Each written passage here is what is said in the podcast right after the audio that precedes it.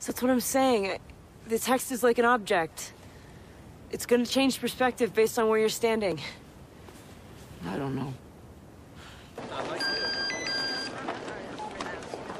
Hello? Can you hear me? Can you hear me? I missed you, baby sweet. It was a day. Hmm? It was a day. Please tell me you're seeing this too. From Seattle, we're drinking the movies. I'm Taylor Baker. And I'm Michael Clausen. Mm.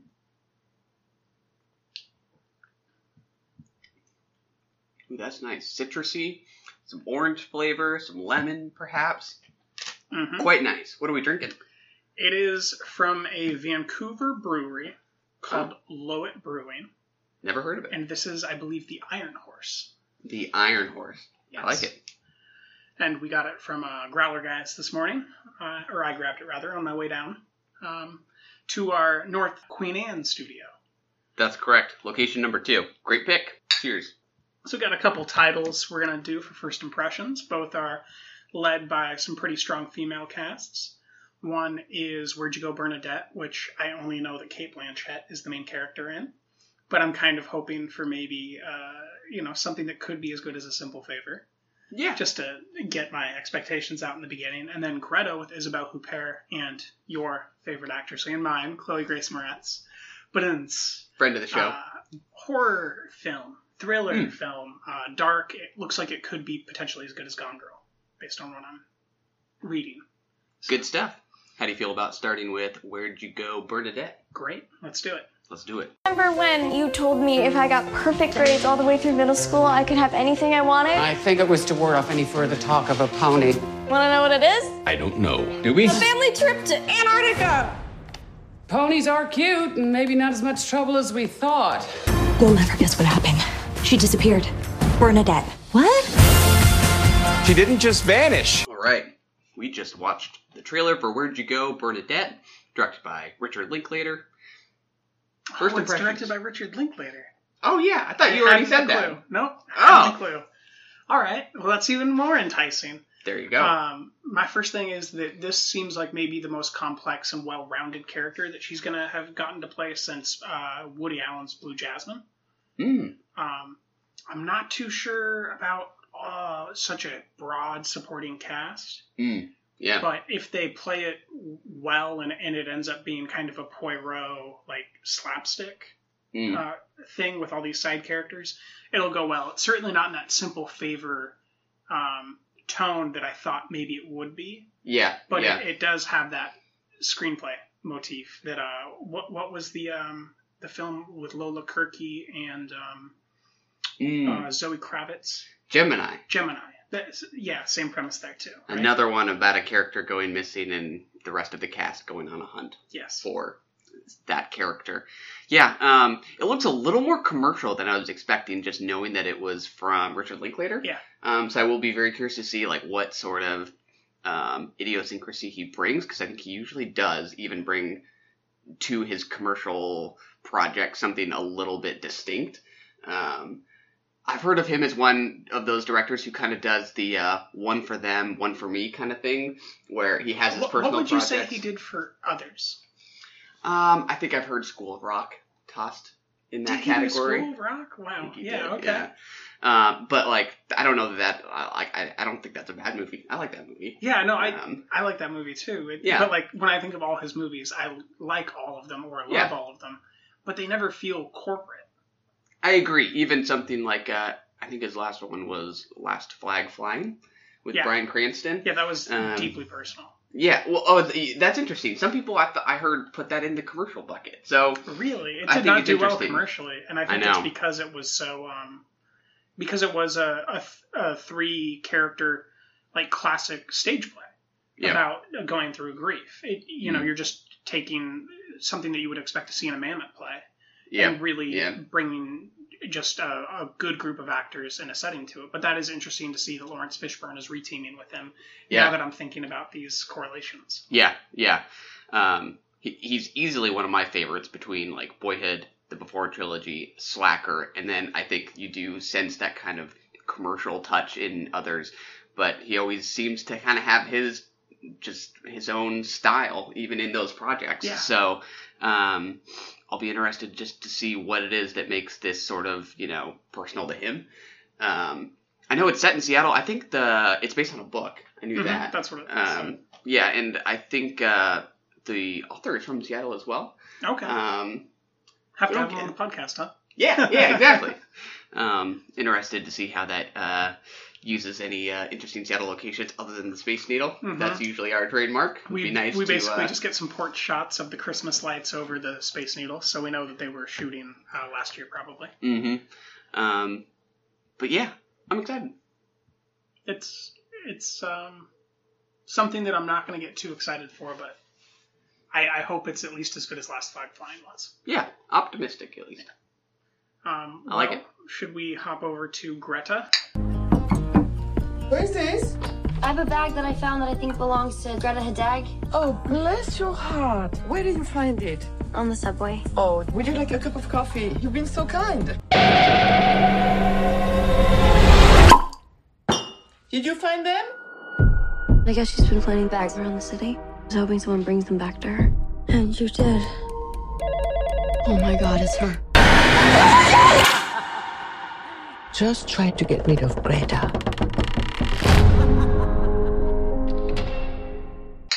Michael, that's uh, Greta. What do you think? I think this looks pretty cool.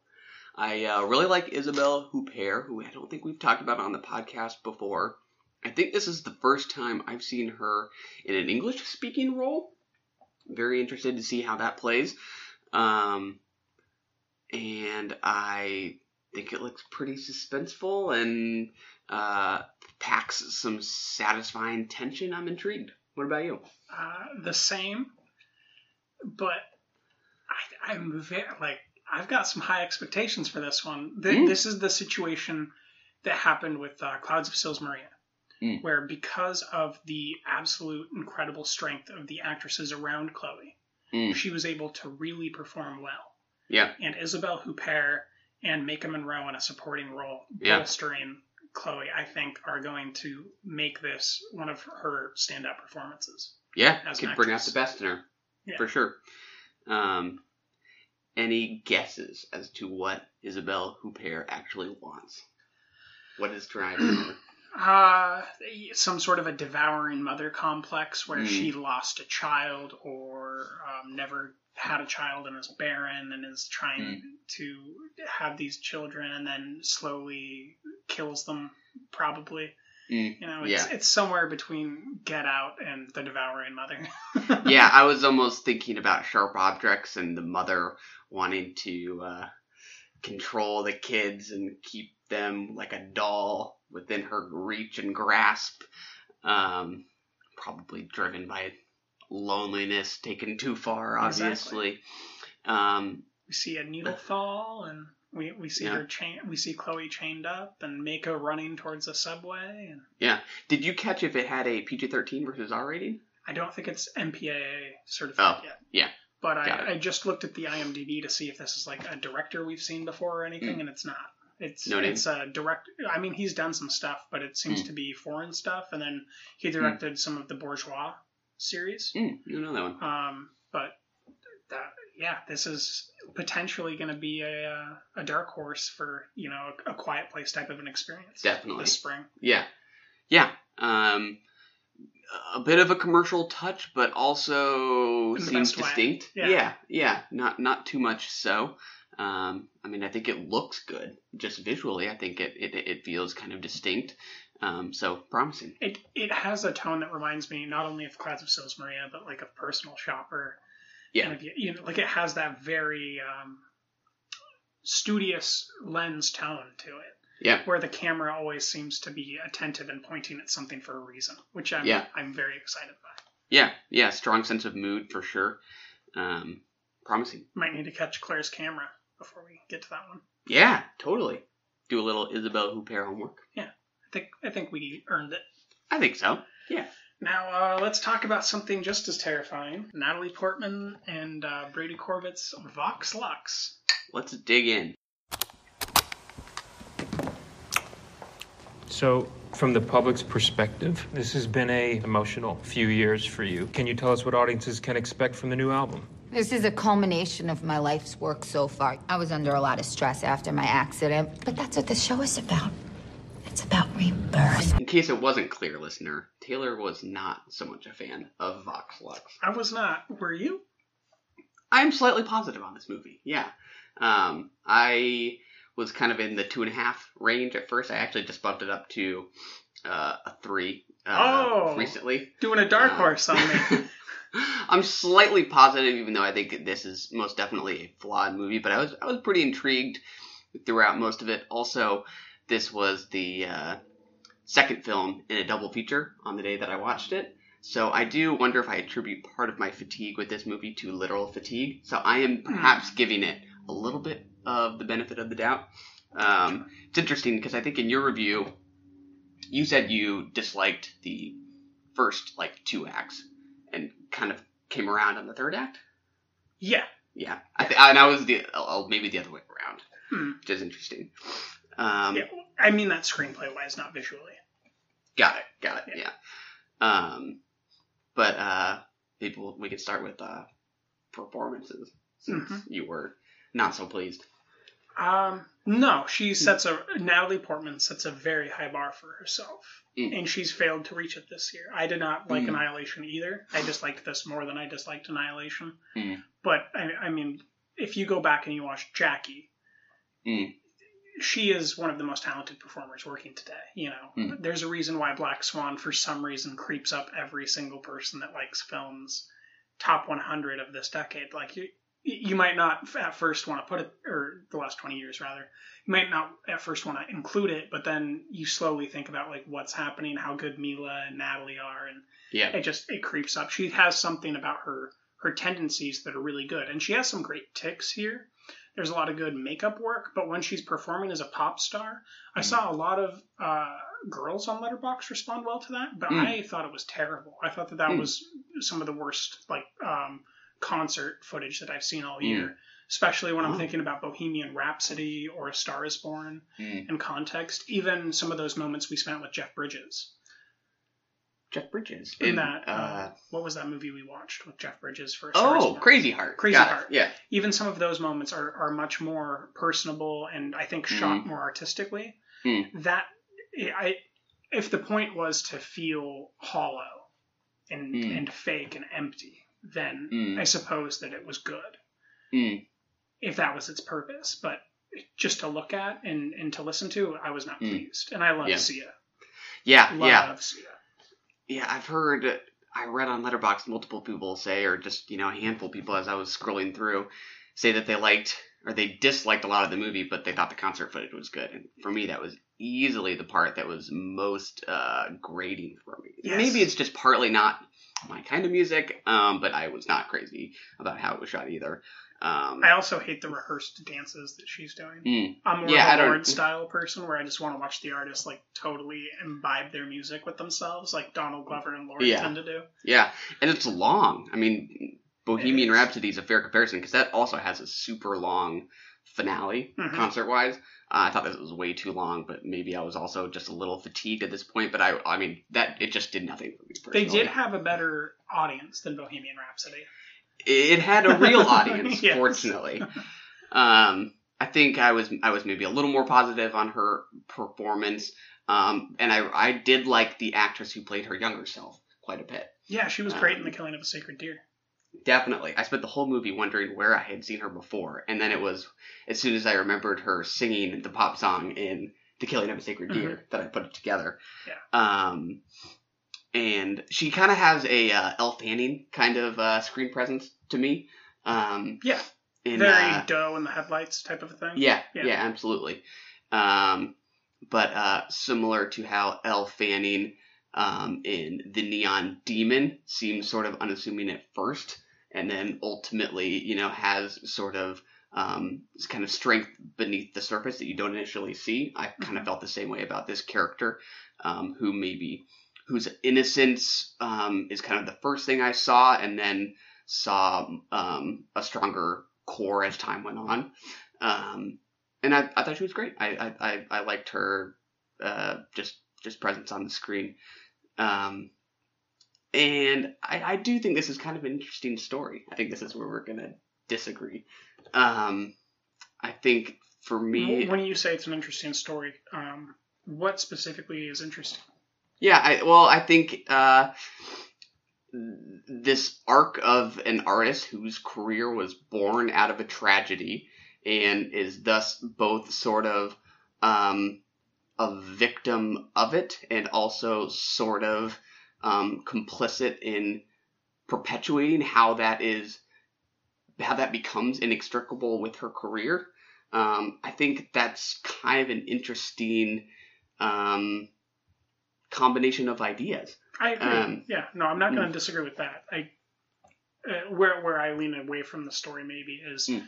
actually what we do and what we see, Mm. and the fact that we're using Willem Dafoe's narration to fill in these things that Mm. we're not seeing visually, and then we're Mm. starting with this very under the skin opening, right? Mm. With this van getting parked and then this person walking down the road. It was very under the skin, and I was like, this is very not what I was expecting. And then Mm. they completely kind of shifted tones. And Mm. I, I think that if I'm just taking into account the very beginning and the very ending, Mhm. that's where the story falls apart for me.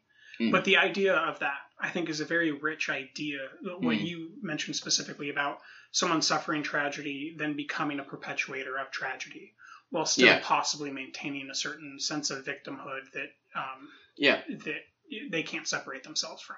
Yeah. Like I find yeah. that a very rich idea. It's just the way it was presented. I have a lot of problems with, especially Yeah. some of the words that are in the the written dialogue for the specifically in Act One, the children actors to say out loud Mm. was very cringy. Hmm. Got it. Yeah. Willem Dafoe as the narrator says a lot. He like he's says a just lot. just talking at a million words a minute whenever he does decide to speak up. Um, and he's good. It's just I didn't like it. Yeah, I mean, I I, th- I think I was okay with it. I do.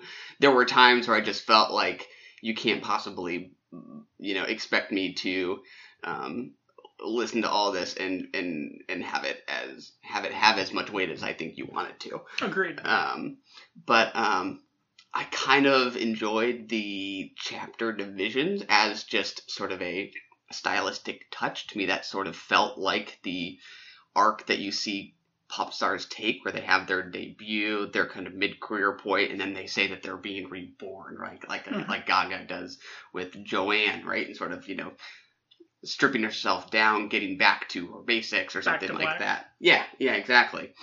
Um, I, to me, that that kind of made sense um, in the context of the story. I mean, especially since it's literally called Rebirth. Yeah. Um, or Regenesis. right. Yeah. Exactly. Um, and I think as a visual stylist, uh, I kind of liked his touch. Um, I think the cinematography was was was sharp. Um, I was maybe a little troubled and still unsure about the school shooting scene itself. Um, Didn't bother me at all. no, Not a bit. no. Um, Not enough of it. you're like, let's just keep that going. I was entertained. Yeah, I mean, it, I I didn't even know that this movie had a school shooting in it going into it. I did. Oh, you did? Okay. I was I like, knew wow, that this was is not what I was expecting. A shooting centric film. Got it. Yeah. Um, I I was really kind of going in blind, so it did catch me off guard, and I don't know if it was maybe just a little too artful for my liking, if it took a little bit too much pleasure in the shooting of that scene. Hmm. Um, um, I didn't I didn't hate it, but I did sort of just question it as I watched it. Um, at the same time that it kind of worked on me. So one of my biggest problems with it is the huge setup for the failed explosion of the van. Mm. There was such an easier visual way of getting us there that wouldn't have wasted all that time. Mm. Uh, th- that would have, uh, I think, appreciated maybe not into it being a better film, but a better movie, a more entertaining through through Mm. ride of a movie. Did you feel any fatigue at how long that opening shot was to set up the van? And then how they spent all that time kind of building up the tension of the fact that it's going to go off, and then it fails. No, not particularly. Ah, I mean, I could me tell, I could see that, but yeah, I I was I was with it through that first act. Um, I was and I I think I was I was pretty gripped. I think I felt more fatigue in Act Two when Natalie Portman actually shows up in character, and we're in the hotel or the adjacent diner for most of Act Two until the Mhm. concert. Um, and th- to me, something about kind of just the momentum from conversation to conversation there, Yeah, um, it did felt lacking a little bit. It Um, just, I, I think, maybe felt off Yeah, yeah, because she was bringing passion. I think everyone was kind Yeah. of bringing it. So I don't. I if it's lacking, I guess it's lacking something more substantive in quality. Yeah, perhaps. Um, I mean, I mean, I would maybe. I, I don't know if I can decide if it's writing or directing or what, but it just felt like those conversations were kind of just strung together, Mhm. um, and there wasn't really like some any snowballing of momentum or something like that. I didn't need it to build to you know some explosive climax, but it did feel like we were just sort of hitting check check marks in conversations or something like that. Some of which were interesting, um, and I think the performance was interesting to me just in how it sort of is um, willing to not portray her particularly fondly um, and show her kind of selfishness and um, ego at the same time that it also recognize recognizes her as I kind of already mentioned as a victim of the circumstances she was kind of kind of born out of. Um, but uh, it's something more sort of about like rhythm in how this kind of fails to be satisfying. I may be talking myself back into that two and a half. Yeah. Um, Well, let me ask you a question. What's your favorite scene? Hmm. Probably something from Act One. Um, I mean, I think there were some. Like honestly, just the first image that comes to mind is the sequence of um, cop cars and ambulances going to the school. Hmm. This is just a visual touch. I don't know. This is my favorite scene or conversation. You say cops Um, and ambulances, and I'm just starting to think of the mule and how well that was shot Ah, at there the you hotel. go. Yeah. um, I think uh, just in terms of light in the camera movement there, I think it was uh, um, well composed. I remember one particular shot where the the camera spins as if it were on top of the cop car and itself like we're attached to the spinning Siren, siren. yeah. yeah, just a nice touch. It's not really a scene. That's just you know sort of a um, touch of style Yeah. that I liked, and I think the accumulation of those moments I think did um, leave me pretty satisfied.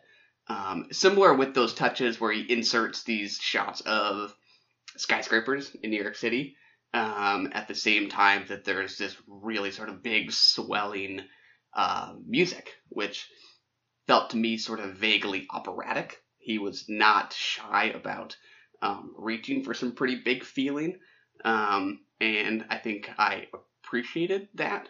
Um, there was something sort of um, bold that I thought was quite striking. Oh, he's definitely doing bold stuff the whole Yeah. time. Yeah. Um, what about you? Favorite scene? Um, I, I don't care. Pull over now. Pull over now. Pull over now. You're on the way to the Regenesis show. She takes her daughter, who is her young, potentially, um, hand in hand with her, goes down the beach wearing heels, hand in Mm. hand. Um, the, the way that she's strutting with all that confidence um, while she's trying to recover from these drugs and had but but is showing this authentic emotion and this importance of um, e- even though she is ostensibly not any sort of religious person, taking that time to pray and med- or at least meditate or um, be mindful of the loss and, and that emotional exchange that had happened. That was just a really powerful, well written moment, I think. Yeah. Because of how tenuous everything was in the build up and how stressed out we were, or at least I was, in, in the audience at the traffic and the fact, like, I was still caught up in the fact that she had to get there and the way that everything just stopped and how beautiful the stopping of everything was. Oh, I just yeah. found really touching. Yeah, great scene. I agree. Um, I, I we hadn't talked about uh, Jude Law, who I did like. I was about to ask you, who's your favorite actor? I think it might be Jude Law. I think he is definitely sleazy, but I kept waiting for him to do something particularly egregious, and I don't think that He ever happened. Yeah, and I kind of liked that. He never Um, became Xavier Dolan. And uh, uh, what, what was that movie? El Royale, the battle. At I can't even remember the whole name the- now. Yeah, The um, something at the El Royale. Good times at the bad Chris, times. Chris Hemsworth's shirt off at the El Royale. Got it. There it is. yeah. Uh, in one of his first scenes, he's having this conversation with uh, young Natalie Portman at the record at the studio when Mhm. they're trying to produce a song and she's not quite hitting the notes or something like that, and he pulls her out into the hallway. And she says something about the swearing around her sister. Exactly. Yeah. Yeah. Um, he's sort scene. of he's kind of uncomfortably close to her. Mhm. Like there's something vaguely sort of intimidating or sexual, and he does he kind of has a lower pitch here than I think Mhm. he normally does. And there's yeah there's there's something vaguely kind of threatening about him. Um, but she somehow kind of ends with the upper hand with that comment. Yeah. Um, that she's still giving him orders, right? His career still depends on her. Um, I think there were moments like that that that I think worked quite well. Um, and I also really liked uh, Natalie Portman talking to, gosh, the name of the actor from It Comes at Night in the hotel. Oh yes, uh, Christopher Abbott. Oh, he was great. Not enough Christopher. There's Definitely never enough not. Christopher. I was like, why is he only in this scene? He I needs to know. be in this entire movie. That's my exact thought Yeah. process too. Um, he was great. a, a final or not the final but another note that i had was this is i'd say in that docudrama genre that we get in lean on pete more specifically that we saw in the Rider and i Mhm. particularly think that some of the visual stylings and the tone and just the use of screenplay and camera really reminds me of chloe zhao and i wondered if you had that experience and if maybe that um, if you could draw a through line there to why you're able to appreciate this movie um, from an, a, a grammar of images in a way that I'm not, because of the way that you also appreciated the Rider.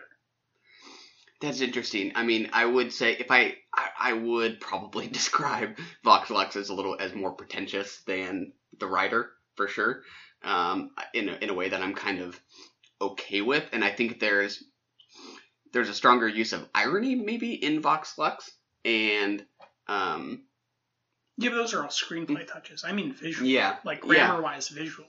yeah, Do- yeah. Are you? Do you know what I'm talking about? Like from the visual way that they're maybe shooting some of these landscape shots, even though they're Hmm. very different landscapes. Yeah, um, I don't know if I would have picked up on that. Um, otherwise, um, can you say a little bit more? um, when when I think about the Rider, there's some specifically like uh, the he has to um, later kill his horse right in the field, Yeah, and he's in that um, in that double wide mobile home, and just Mhm. kind of the the way that the visual, fe- it's not it's not that it is a grainy visual, but you end up kind of feeling gritty from watching this Mm. scene, and Yeah. grainy, and it's not quite sand, but it's like you're dirty like Mm, just yeah. watching the scene unfold with the, with the drinking the alcohol um, Yeah. and these military guys and the uh, the the interaction that happens with the uh, old man who comes over with his daughter Yeah. it, it just has a certain grainy quality that through the Mm. screenplay and the way that she uses her camera ends up kind of having a, a textual feel when you when you think about the scene Yeah. and I think Yeah. that Vox Lux might have a textual feeling, like a like a Mm. tactile feeling when you think about some of those scenes. Like in, in Sweden, there's kind of a, a gossamer hollow veneer to it that, Mm. that is similar to New York, but then there's these moments in the hallways where the sisters are interacting and there's something more tangible there. Yeah. Um, Yeah. it- I, I guess Yeah. they kind of have this tactile feel to me when I think about some of their scenes. Even though I don't like their films, I think that they're very image driven filmmakers in a good way. Mm, yeah, yeah, I think that makes sense. I don't remember if it was in your review or if you just mentioned it in passing that it somehow did remind you of Xavier Dolan. Yes. Um, after watching Mommy, and that I absolutely agree with. I could definitely see that, and just sort of their um, similar interest in surfaces, just for the sake of sort of visual style. Yeah. Um, those the, the inserts of the skyscrapers, the the sending of the camera down like a highway tunnel, um, seemingly just because Mhm. um, and uh, something like that siren shot. Um, those are all, um, m- you know, markers that I think you could almost describe as heavy-handed. I could see someone being like, kind of rolling their eyes at it, and I think many people do with Xavier Dolan. They're like, just, just tell me the story, man. You're you're you're maybe obsessed here with uh with how pretty this all looks. Yeah. Um, and I do kind of just appreciate that kind of sensibility, something that just just takes the time to be attentive to form. Um, and to me, it does here work in tandem with the content. Um, the sort of exaggerated um, nature of the style seems very much in keeping with her exaggerated uh, behavior, Yes. right? Um, so I think that was a very astute comparison. But it's also hard because I do like Xavier Dolan a lot more. I think he pulls it off. Um, I think his screenplays are a little bit better, even though I think you maybe dislike Mommy. Um, I, I think I would uh, more happily watch a new Xavier Dolan movie than a Brady Corbet movie. It depends on if either of them wrote their own film Hmm. or were shooting in a one-one aspect ratio. Hmm. Because then I would say no. But if either of these directors didn't shoot in one-one and were working from a screenplay out their own, Mm. very interested. I think Brady is a very interesting person to keep an eye on Mm. visually. Yeah, yeah, and, and you mentioned that sort of docudrama uh, kind of feel. Now, just now, I was kind of remembering some of those montages where you're seeing like home video footage. Mhm. Yeah, I'd kind of totally forgotten about that. That makes a lot of sense. Um, Where we see the the older sister's dream of singing, and then the younger Mm. sister just doing nothing, Yeah. and how that plays out. yeah, Yeah. yeah, exactly, and it very much does look like um, true home video footage. But obviously, you know, they are the actresses themselves. Yes. Um, so that yeah, that does have kind of an interesting effect. Um, and uh, yeah, you said you did not care for. Um, I think her name is Raffey Cassidy, who plays young Natalie Portman. Um, you did not care for her having two roles, right? Yes, I, I Yeah. did not like the dual role of her sister either.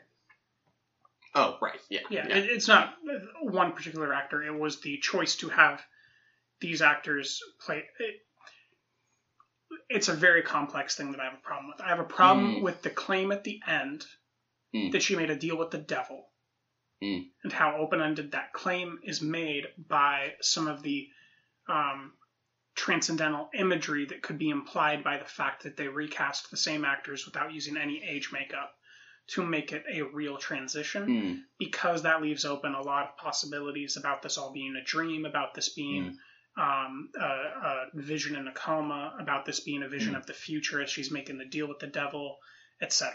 Mm, yeah, that makes sense. Um, I think I maybe saw it just from a slightly different angle. To me, something about this movie um, implied um, cycles of different kinds, like the cycles of um, violence and terrorism. A shooting, we go from the shooting to 9/11 to this shooting on the beach, um, and how that's sort of symmetrical with these uh, cycles that pop stars go through in terms of a debut, a birth, a rebirth. Um, the idea that like we're watching people process these things that just seem to start all over again Mhm. somehow seemed to kind of make visual sense to me in that we see um, her daughter played by the same character or same actress that was that played her Mhm. um, something about just the repetitiousness of everything we're seeing But did you work. catch that that actress was expected to be, I think, 12 in the beginning, Mm. as young Natalie, and then she was 17 in the end of the film? Mm, I hadn't thought about Like, that. there's there's just some technical problem. There's some technical stuff that I have major Mm. problems with, um, just because I think they're lazy. Got it. Yeah. Um, in general, are you okay with other with actors or actresses playing dual parts, or was it? Do you think it was specific to this? Uh, I'm definitely okay with it, Yeah. but the the problem is that they didn't do anything to make them different. They didn't even put a mole on. You, you know what I Mm. mean? Like they're they're trying to do something without being honest about trying to do it. Mm, yeah. Um, in a way that I find screenplay wise to be particularly lazy and, and poor from a writer perspective, and that's just really Mm. coloring that thing. I have zero problem with give me a movie that has Greta Gerwig playing nine characters. You know, Mm. like I have no problem with it. Yeah. Well, yeah. It's just an interesting topic because the, one that came to mind was Paul Dano in uh, There Will Be Blood. Hmm. Um, Great. Yeah, Love it. works there. But I remember Uh, people having a similar complaint there. They're like, "Why? This is just confusing." Yeah. Um, to me, it worked, but yeah, I think to me it does seem to be something that you have to look at on a case by case basis. Uh, Peter Bogdanovich, no Hmm. problem. There you go. Yeah. Uh, Natalie Portman in Annihilation, no problem with the dual role. Oh, yeah, yeah. Nicely ambiguous there. Um, yeah, it's uh, it's a movie that I think would have benefited from a more um, concrete claim by the screenplay in the opening act, Hmm. and otherwise, I I just did not care for it. Um, But I, I wouldn't say that someone shouldn't watch it. I just think that you shouldn't watch it if you like movies that make sense. I guess I would say maybe go see it if you like Sia and you're willing to stick stick with it until that, That scene. was one of the only reasons I could make it through. Yeah, I personally wasn't such a fan, but hey, The songs were well written. It was Hmm. the performance, not by Sia, that was bad. by no means am I saying that this is Sia's fault. No, she wrote great music. It's not the the fault of the writer. It's the fault Right. of the performer. That's Vox Lux. Uh, it was. Let's uh get guilty. Do it. Det ringer. The Det er alarmcentralen. Hallo? Taler jeg med Iben? Hej, skat.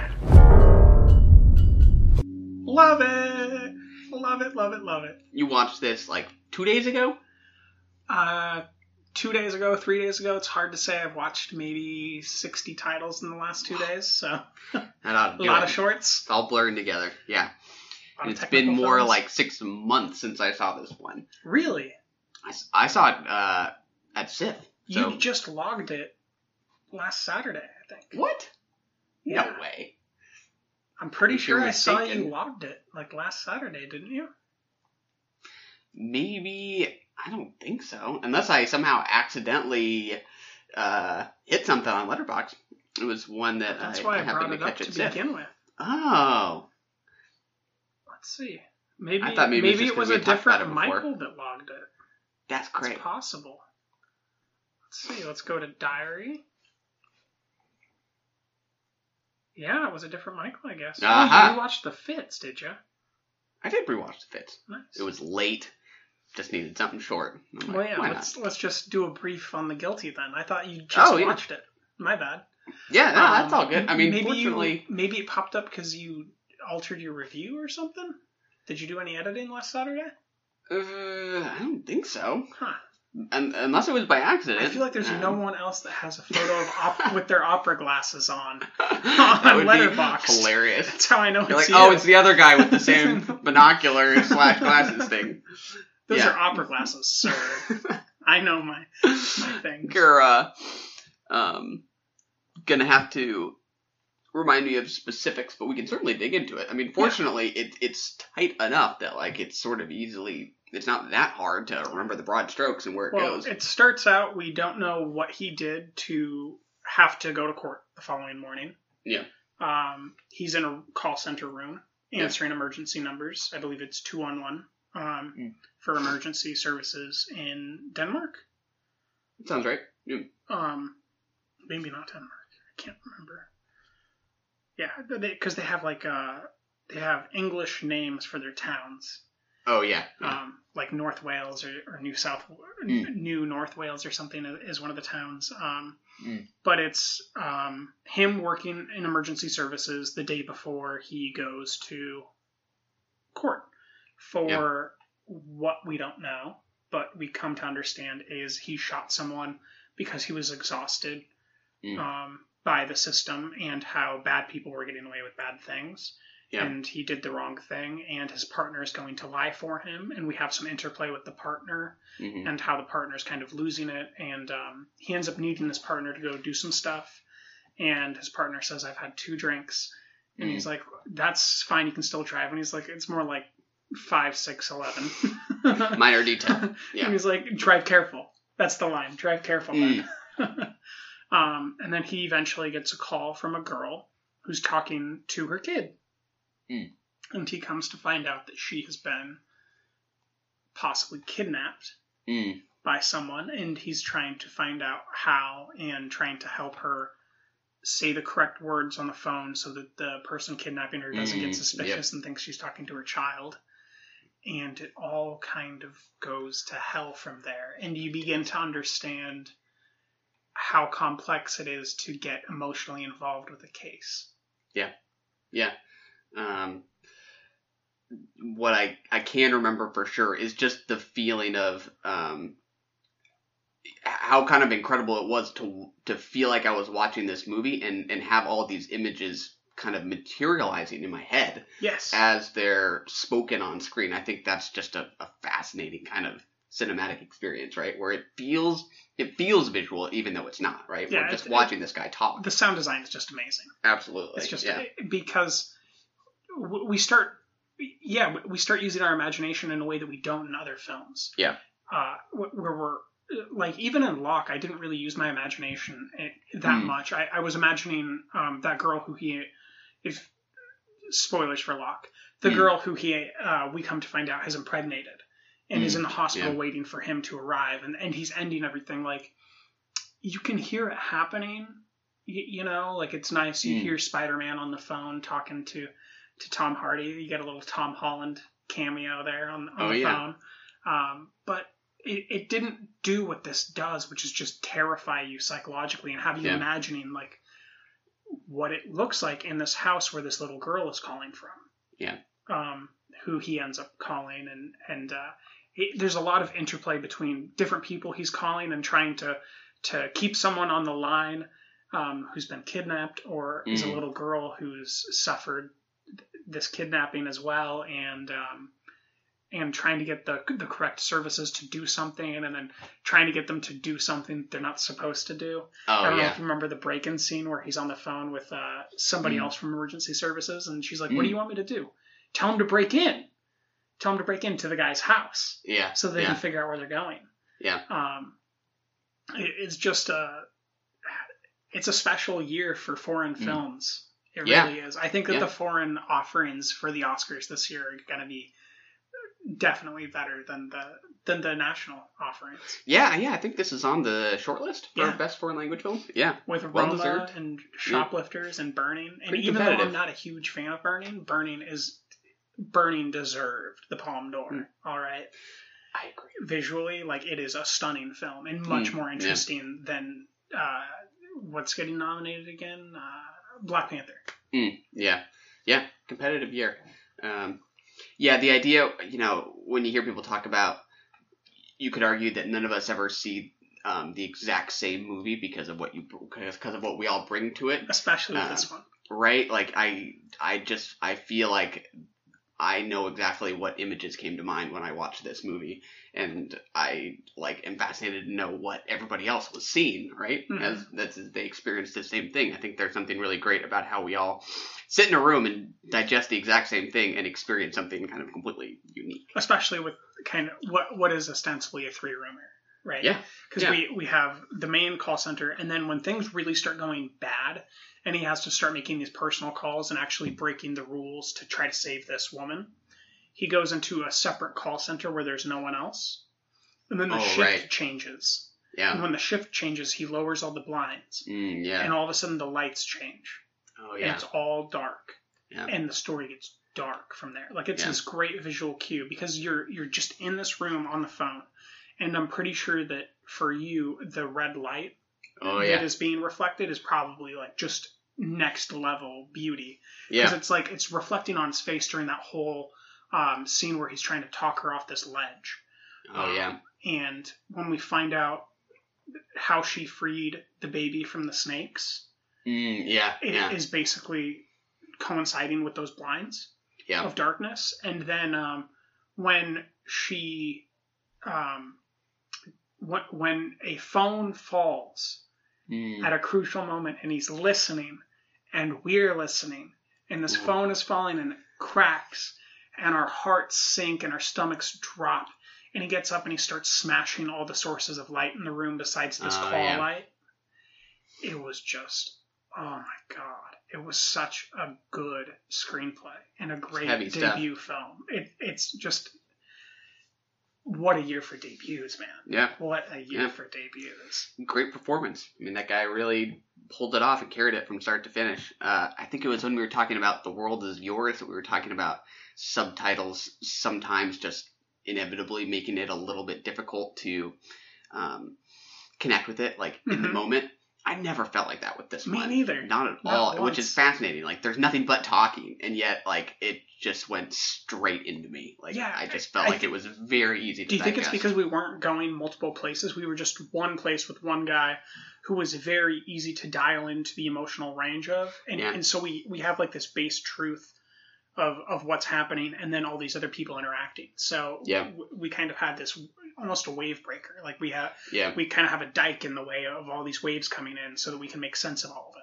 Yeah, yeah. Um, I feel like it, because you're so hyper focused on him, you do start to pick up on what you know shifts in his tone of voice mean. Mhm. Which sometimes, when you have too many characters or there's too much going on, it's it's just hard to focus. Yeah. I mean, that's just kind of a lot of visual information to digest Definitely. as you're trying to pick up on tone and read. Um, this was just seamless. Very dogtooth. Yes, definitely. um, yeah, and you said, uh, was this the one that you thought might break your top ten? No. Oh, that was bodied. That was I, I knew I read that somewhere. Bodied Yeah. is uh yeah I could crash it. I, I didn't expect that. Throw its body the, into the, the mix. girls are all of a sudden out of the top ten. Oh, come Um, on. um, they're it's like a tied thing, but Vice I still have to watch, and then Beale Mm. Street like support the girls was always on the way out.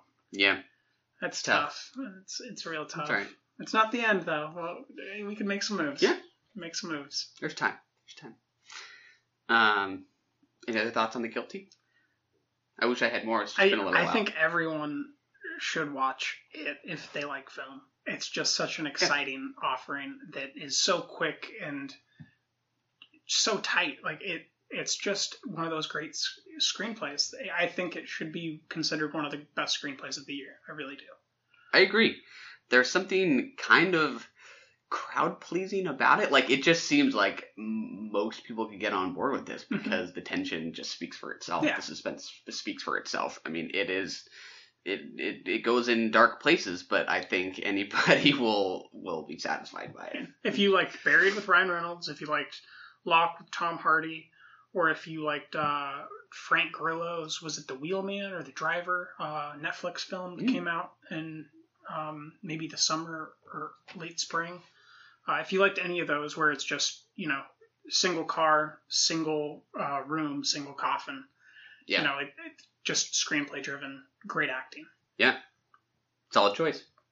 Listen and watch. Let's do it. All right, let's uh, hop over to Shoplifters. Shoplifters. Another foreign film, also known as the Palme d'Or winner this year.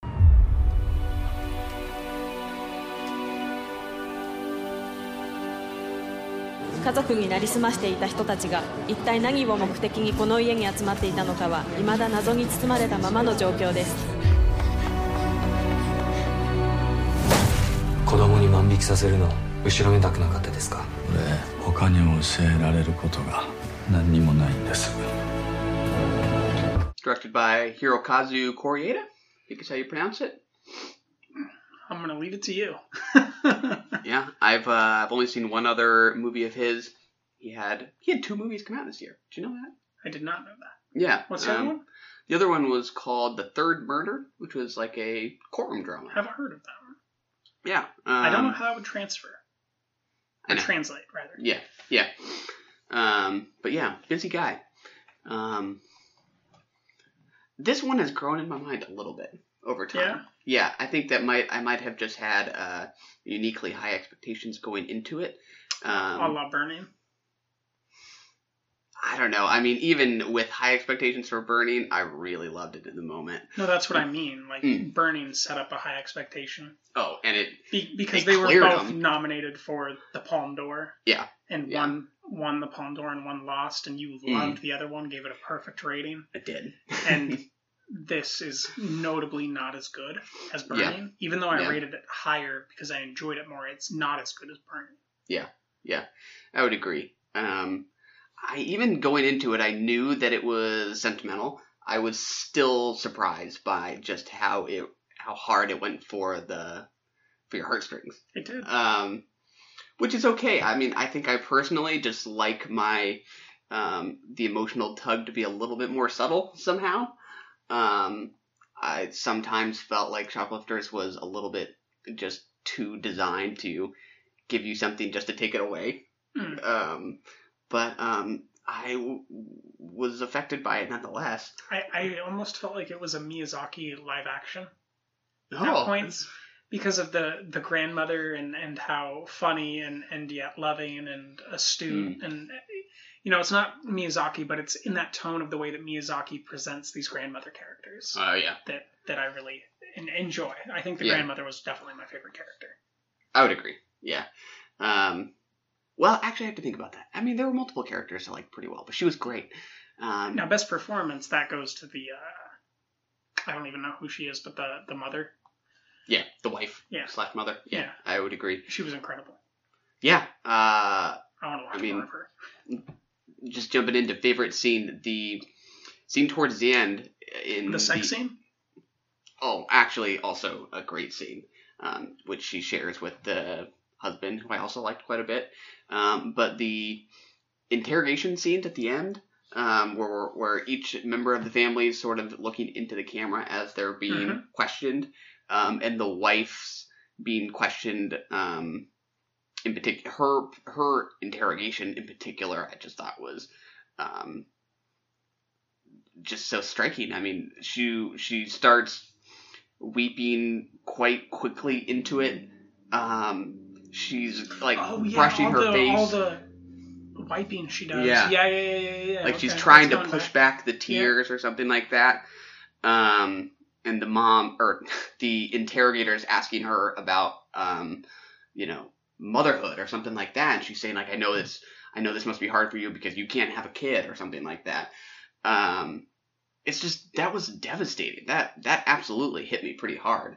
Um, at the same time that I kind of felt like it was um, trying to really just yank at my heart. Yeah, Um, it's it I don't didn't know. hit me as hard. No. No, it's not that it was melodramatic either. It's Hmm. just some of those other moments were just I, I I enjoyed more, found more to them. Some Hmm. of the subtleties of the grandma interacting with the girl who uh, performs in front of the glass. Oh yeah, yeah. The Um, the, the granddaughter. Kind yeah. Of. Yeah. Um, the the bus scene at the end with the father. Mm, yeah. Um, the the um, when they go when the two kids go and and the shopkeeper hands the the older one something and says don't teach her to do this. oh yeah. Uh, another like all those moments where they're interacting in the real world with the or with each other. I just enjoyed more than these Mm. close-ups. Mm. Yeah, I, I mean the, the close-ups got me for sure. There, I, I can't deny that. Um, but you're right. There is something sort of special about the uh, the smaller moments that do really accumulate. Mhm. Um, I remember when we did first impressions and looking at a shot of them like cooking corn or something on the stove, and I remember Mhm. thinking like, oh yeah, it's just nice to see people like eating real food in a Yes. movie. And I was shocked at how much food is eaten in this Mhm. movie. Like, like everyone's just slurping their noodles and all kinds oh, of gosh, stuff. So much slurping. Um, a lot of slurping. It was great. I loved it. Um, I, I kind of got tired of it. was, was it too much? Too much noodle slurping, if you ask me. Did, did they lean into that a little much? a, a little much, but then it worked in that scene where it turned into uh, her like forcing herself on him. Mm, yeah, yeah, that that was a good scene Nice touch. Yeah. Um, because it was like the greed of the food turned into wanting him, and that Yeah. was just nice. Yeah, yeah, yeah. Something all something about all that food being eaten combined with just how lived in that house felt. hmm Um, I think did more for me um, in the days after I watched it than I realized in the moment, just because I it, it just felt so real and so human. Um, Um, did did you have the problem I had where I didn't believe that they would leave him? Ooh, yeah. Well, I don't know that I thought about that in the in the moment necessarily, but I completely agree in hindsight that that is the kind of thing that feels a little designed Yeah. um, for for for drama. hmm Um, The the characters never left that possibility open to me. I agree. I can't see that, especially the way that it ends with them chasing after the bus. Like Mm, yeah. there, there's it's too incoherent to say that they would leave him because they're selfish, but they Mhm. also love him so much that they I agree. don't want it them wants to it go both away. ways. Yeah, it, it doesn't work. That doesn't work. There's a there's a lot of these small things that just don't quite add up Yeah. in the way that, although I don't love it, Yeah. burning is completely calculated and Mm. adds up in such a perfect, well thought out way because of Haruki Murakami's writing, Mm. with Lee Chang Dong's directing, and the way that that score builds, Mm. where there's no doubt about how well you're being led psychologically Yeah. in Burning. And uh, it, it's sad that these two films are, are just in, intertwined in such a way. Mm.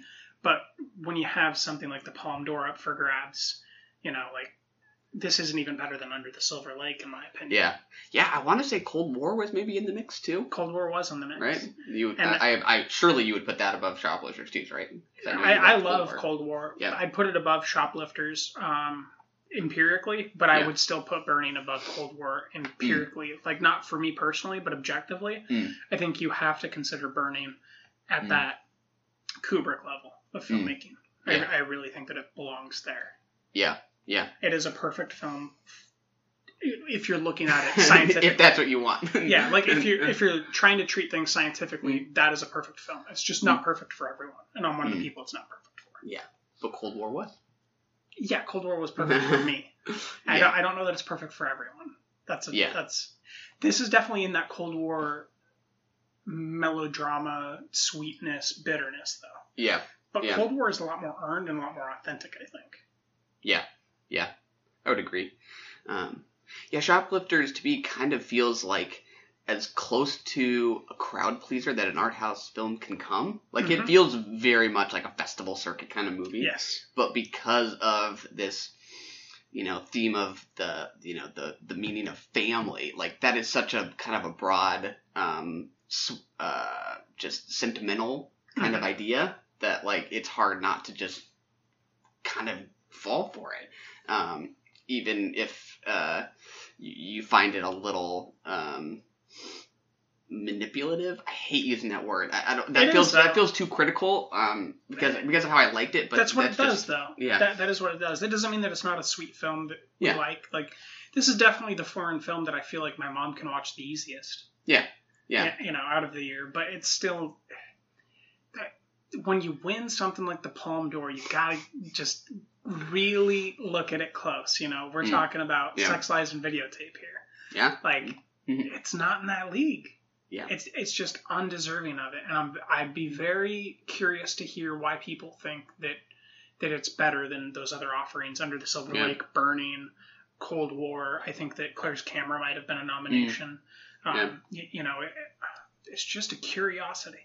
Yeah, yeah. Um, any one of those movies you just mentioned feel like they're bringing something new to the table. Um, I don't know that I ever felt that here. Every, even everything that I loved about it is just felt like something a little familiar um, in its tactics, even though they're kind of effective. It's Mhm. just that um, it's just not the kind of groundbreaking thing I was maybe expecting. Because it didn't break any ground. Correct. Yeah. Th- this sounds pretty scathing, but we both like it quite a bit. Definitely, Like it's yeah. a, it's a solid 80, maybe a 77, but Yeah, yeah, and I think on like I think on Metacritic it's like a 95 or it's I think it is at least 90. So on Meta? I think so. Wow. Yeah. So that's Rotten Tomatoes has those crazy inflated numbers. Yeah, I guess that's kind of where I'm starting is like, well, it, this seems to be the consensus. I don't know that I'm quite there. No. Despite It's a four if you round up from 77, I Yeah. Think. Yeah, there you go. It's between 76, 78, somewhere in there. It's not Yeah. quite that 82 where you're like, this is definitely a four. It's like, Yeah. this is a four, I guess. Yeah. Um, and yeah, I mean, one that I would I'd watch with my family, no doubt. Yeah. for sure. It's almost like it almost feels kind of right for the holidays because of the theme of family. Um, I, I could see people enjoying this like for the next month as this Yeah.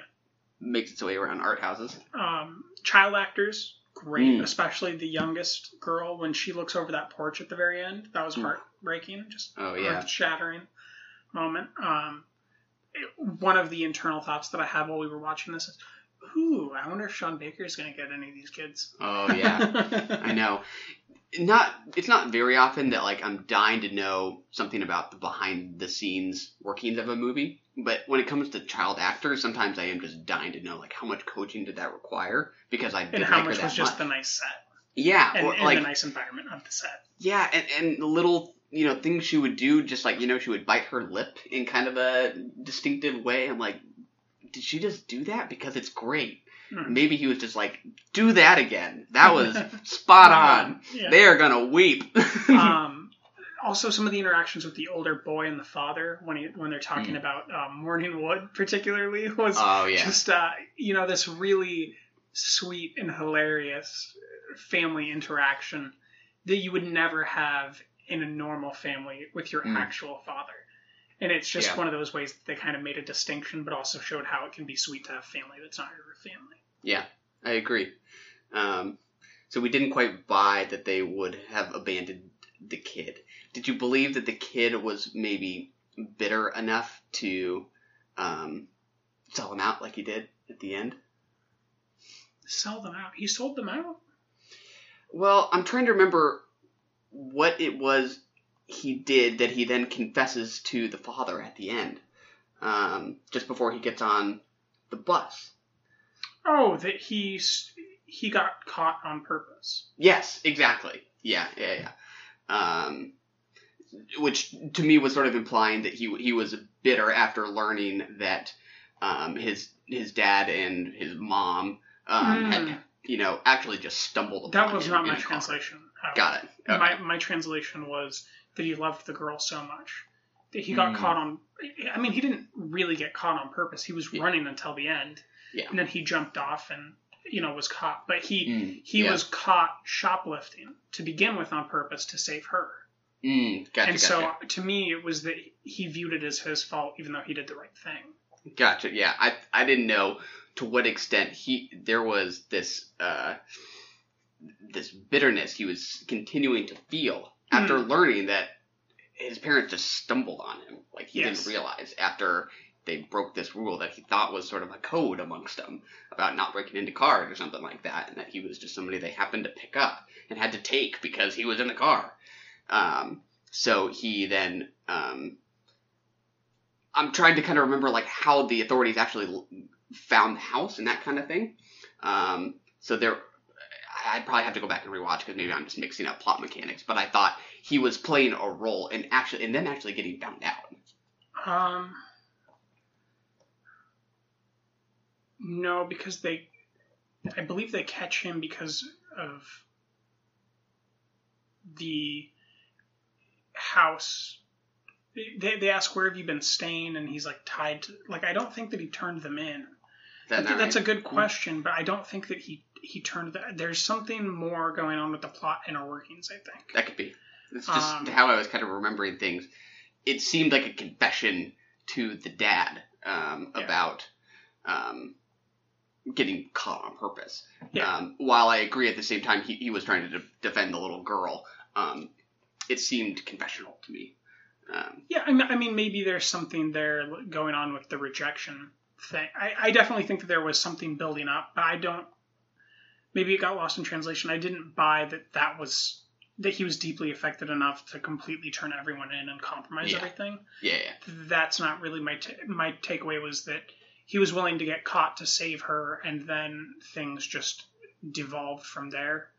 Uh, I, Yeah. I almost think that it's more to do with the little girl and the people trying to repossess the house and the grandma not Mm. showing up to, to do stuff. And, Yeah. and yeah, because the, the way that they all show up at that address, it's not like he could have given them the address. Yeah, I, but I couldn't figure out like why he he it was why that would have been like difficult for him to confess to his father or tell his father. He was like, "Oh yeah, like I was just trying to protect Yuri, I think her name is." Yeah. Um, I wasn't sure like why that why Well, I think he was angry at momentous. At his dad. Yeah, Yeah. because of that that um, car scene. Yeah. I, I do think that there's some that there was pent up resentment and uh, confusion. I, I just don't know that I ever bought in that that was a transformative moment to that extent. I think it was the beginning of a transformative thing, and then these other actors came in, and the Yeah. police finally because they'd been there before already. Like Yeah. that, that had been something in development for a while. They were Yeah. asking where's the grandma's body. Like like there were all these Mm. other things in play besides the boy getting caught. Yeah, yeah, yeah. It is kind of a plot-driven movie, um, Mhm. and how all these characters are related. And sometimes I was just basking more in the kind of lived-in texture of this house and them just being together. Um, it even took me a little while to realize like who was related to who. I was like, are they actually? I think they are a family, right? And then Yeah. I was like, oh no, no, okay. The grandma has a um, ex-husband whose kids have a daughter who now lives with her. Like that actually took me a little while. It to took put me together. a long time too. Okay. Yeah, it's not something that was telegraphed. Yeah, that was you had to wait to be told. yeah, which I think I was okay with, but um, it, it took me a little while. I was like, is everybody else trying to follow this as much as I am? Um, a lot of a lot of family dynamics going on. Um, but uh, yeah, solid. Solid pales in comparison to Roma, but Mm. solid. Yeah, yeah, yeah. The other foreign language one. Yeah. The other foreign language family drama with the better beach scene. I would agree. Seems safe to say. Um, I think that's it for shoplifting. Let's. I agree. Uh, get to the mule. Let's do it.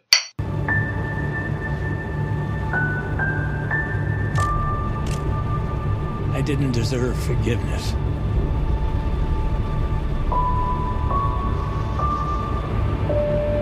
This is the last one. So help me God. This is the last one. So, uh, little film called The Mule, starring Michael Pena, Bradley Cooper. Uh, who's the? Is it Juliette Binoche? No. His wife. Yes.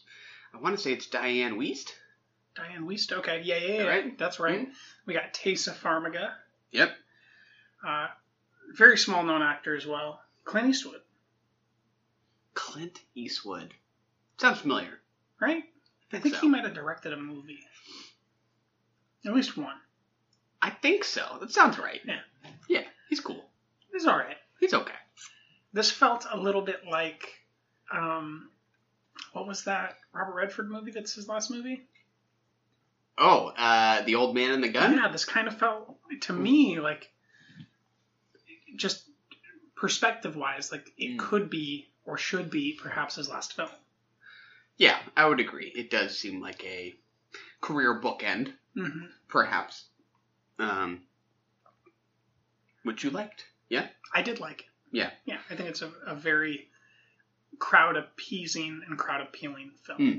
Yeah, I liked it too. I was I was quite high on it for probably two thirds of the movie, maybe even like three fourths. Where I was sitting closer to like a four, um, and then I think in the kind of third act, last stretch of the movie, I kind of maybe changed my perspective a little bit. But um, I think uh, just to continue on with the uh, reference to the old man and the gun, just as a presence on screen, um, you know, as wh- what he's 90 years old, 88. um, and uh, his still being able to um, just carry a movie with with charm and his kind of physicality alone is pretty incredible. Right? Um, he's he's Very a heck of a performer. Yeah. Oh, absolutely. Um, I, I I laughed quite a bit. I Mhm. My entire theater uh, expelled their breath and, and wheezed and, and then chortled and like self consciously. It was very much like the BlacKkKlansman experience. Ah, yeah, yeah. And uh, ha- you know, had I known in advance that it was going to like kind of do as much with it as it did um, about an old guy not knowing technology and that kind of thing, I would have been like, oh, that sounds kind of tired or cliche. It was great. It Not was the way super he does it. No, no, no, no. it. Uh, it kind of worked every time. They did it like every other scene. There was some kind of joke, and I think most of them uh, were pretty smooth. All his dialogue is just so charming and smooth. Yeah. Ladies, I think you're on the wrong floor. The fifth floor is the beauty pageant. Uh, looking quite dapper. I think, I think it's like a, is it like a white suit maybe with uh with some colorful bow tie it's and certainly hat. light. I don't know if Mhm. it's white. It just kind of seemed off white yeah, to maybe me. khaki or something like that. Yeah. Um, but yeah, I was um, really enjoying myself for a good part of the film, and I was Where did it die off? um, I as soon as it started turning into a story kind of about um, redemption or him starting to sort of acknowledge um, his mistakes and and feel some regret for what he's done, I just didn't buy a cent of it. Um, and Hmm. I that just didn't it, that just completely fell flat for me. Um, I think just kind of as a genre piece of an an old guy who's kind of forced into this after his flower business goes kaput, that works just fine. And I think that's um, both humorous and um, satisfyingly suspenseful. Um, but uh, the the redemption arc felt to me like very much just a justification for the movie wanting to show us him having such a good time up until that point and i just i didn't really buy that the movie was um particularly like cared about like the pain or suffering that his family actually felt um Interesting. I think that he did. And I don't think it's a redemptive story. Hmm. And I think it would have been a redemptive story if he would have gotten off at the end. Hmm.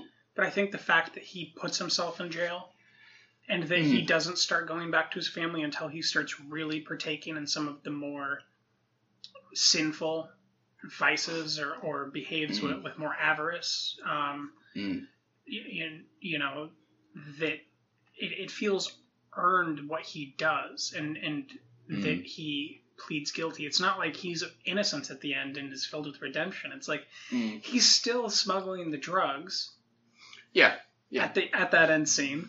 The difference is he murders the guys that are going to murder him, Mm. and then he goes and delivers the drugs. yeah Um, and then he goes. We go into that court scene, and instead of trying to do the right thing for his family, Mm. he's trying to do the right thing for himself what do you mean by that he, he by pleading guilty. Yeah, by by not having that monkey on his back, so to speak, Mm, of getting away with something again, yet again. Mm, because that was kind of the narrative. He was getting away with something yet again, yet again, yet Mm. again, and then he he did the job, but at at a cost, and he chose to Mm. take the he, he chose to accept the cost of doing those jobs. mm, I think, and maybe at some level thought that it would be better for his family if he was in there. mm, You, you know, like. I, I don't quite see it as that redemptive arc. I, I see it more Mm. of like a descent into the Garden of Earthly Delights, mm. where he finds out that he has to stay there and then um, from that perspective do the best thing for everyone that he cares about and he Mm. by that descent he comes to find the people that he cares about as well Mm. I don't know. I I think it was probably at the party scene where he's at like his uh, I think it's Andy Garcia who plays Mhm. the the head honcho of the cartel yeah for oceans a time 11 yet again until he is murdered off. Um, and it's the pool party scene, right? Mhm. Where he's you know dancing up with some ladies and and the camera is just just kind of uh, zoomed in on the big booties Pretty much, yeah. Um, to me, that is the, that is the film very much um, uh, just surrendering to what its real interests are, and I cannot separate the fact that you know he is both that he's both behind the camera and putting himself in the lead role, Mhm. um, and that he's more interested in um, just the the the hedonism and the fun that he gets to have as a character. Um, that when it comes time for him to actually um, show some re- regret for like what he's put his family through, it just feels so phony. Like I, I just Interesting. I don't know. It didn't it didn't click for me. Um, uh, that hedonistic fall to, to me was very much him embracing who he is because he he acknowledges that he's kind of at that point where there's nothing really left to save uh, but he's- you mean character or like Eastwood is director? character wise Got it. Got it. and that because in that moment at, after all that fun and before more fun he goes down these stairs and he talks to his handler and he says you need to get out because he has nothing left. Like whatever the consequences of this are, he doesn't care. He's fine with them. He's just living it up for now, Yeah. enjoying it. Yeah. Right, and that's illustrated by when he's on these drug runs and he's stopping off for the best pork sand or the best pulled Mm. pork sandwich or, or stopping off to help a family and he says uh, Mm. a quite offensive word to them and, and then there's these interact right like there's all all the meanderings off of the path that he's doing Yeah. within the screenplay beforehand I think tie directly into that and Mm. just because he's going off the path constantly doesn't mean that he Mm. knows that there is a right path and that he's not going to tell people who can still save themselves to stick to it. I think he does that with Mm. Bradley Cooper in the coffee Mm. scene, and I think he does that to his handler. Mm. And I, I think that um, maybe if you don't go along with the importance of that, then maybe Mm. y- you won't enjoy it in that way. But I, I Mm. did go along with that. I thought that that Yeah. was really rich screenplay wise because you know there's a lot of I, I mean I've interacted with a lot of people that are kind of y- you know beyond saving in that hedonistic Mm. way um, and they do have good advice to dispense it's just that they can't follow it because they're Mm. not in a body that really Mm. will suit following that advice like they've already Mm. kind of done so much bad that they can't Mm. un- undo or reset their brain to have these more healthy tendencies Mm. Yeah. Yeah, I can. I, I like. I totally follow the logic at the same time that like I just I can't help but like feel that the movie was wanting me to applaud his vocal self criticism.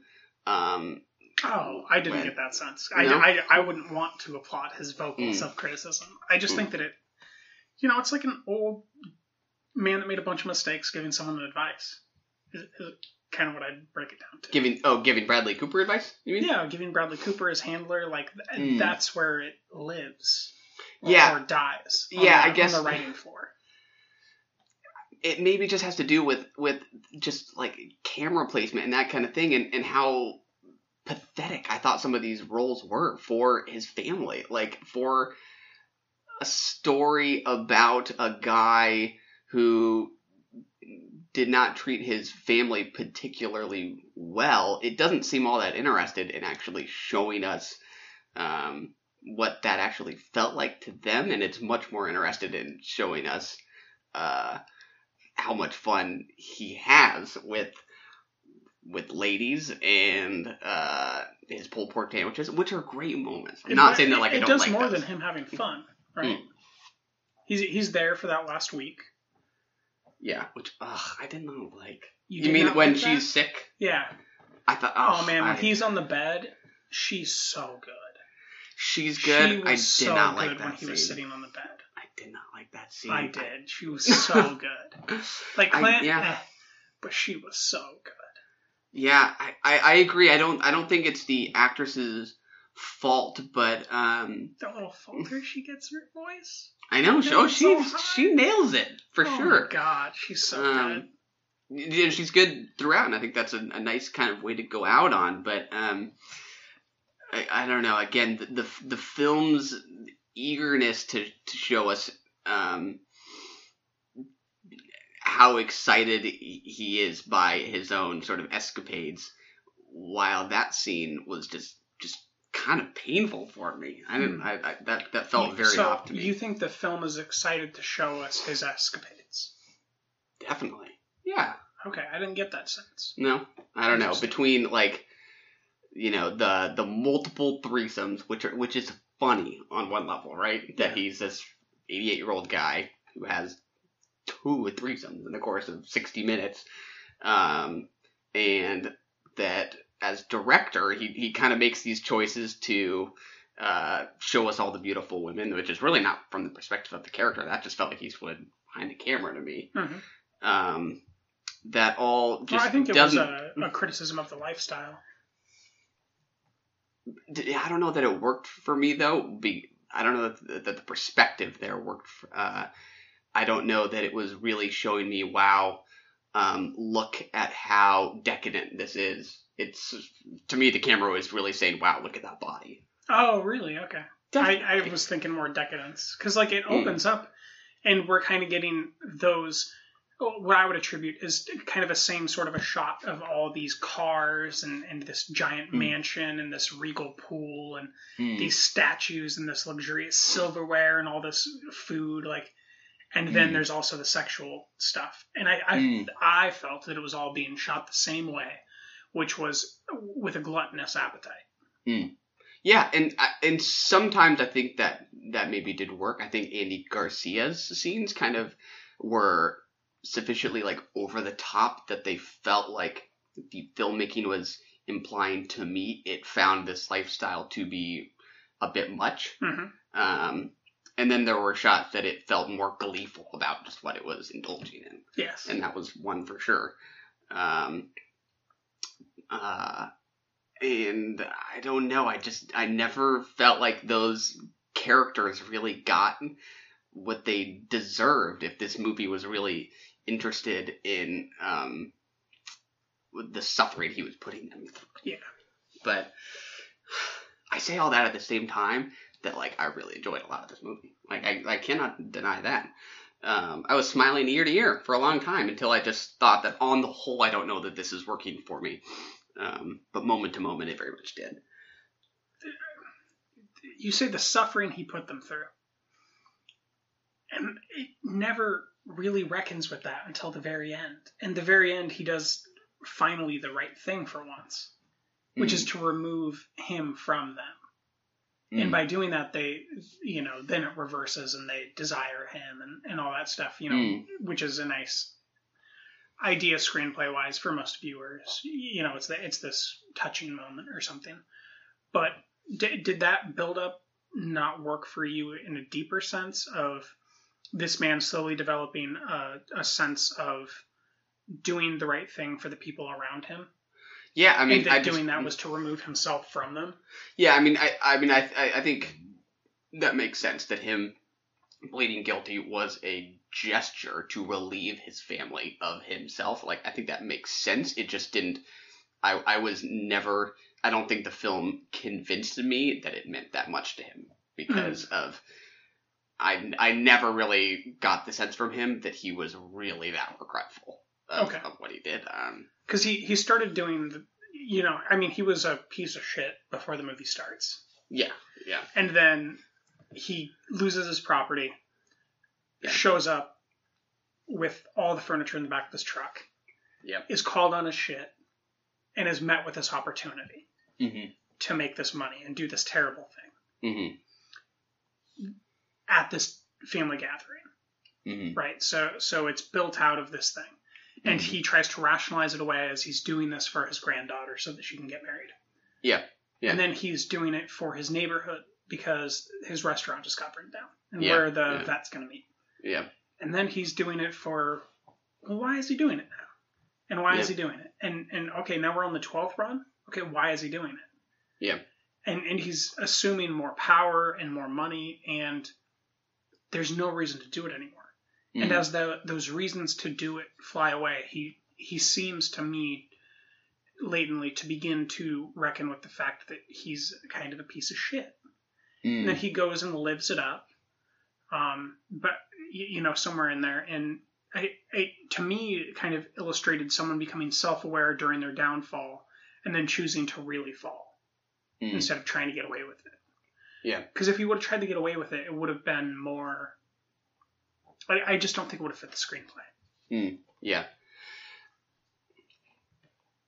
I don't know how to argue. I mean, that makes sense. It's just too many moments that it that it felt um, so satisfied with um, showing us how much how how happy he was with these moments. I mean, there were times where it it, it, it was willing to show us some some over the topness to this lifestyle, but I think so much of, of it was about Clint as director creating a character for himself where he gets to do fun stuff. I- Yeah, there's definitely an element of that to it. There's an element of what he gets to say on screen, right? Definitely, and a lot and of what's that said to him on screen. Yeah, like it, this might have worked better for me if he like if he was just like if he had no family, maybe that might have made the point to me that like what he the man he is has already um, caused him to leave his family in the dust. Um, the So, w- would you say that him behind the camera or the writers with the screenplay are are biggest at fault for your viewing experience? Like, who made the biggest Uh, mistakes? Most egregious. I don't know. It, it, feels like a combination of both. Okay. Um, I, I don't know that a a story with this much time spent on him can really arguably be about um, regret when we don't even really see the, the people that might have that are involved in that sense of regret. Mm. I, I wouldn't Um, say it's about regret. I think it's more about cost. Mm. Makes sense.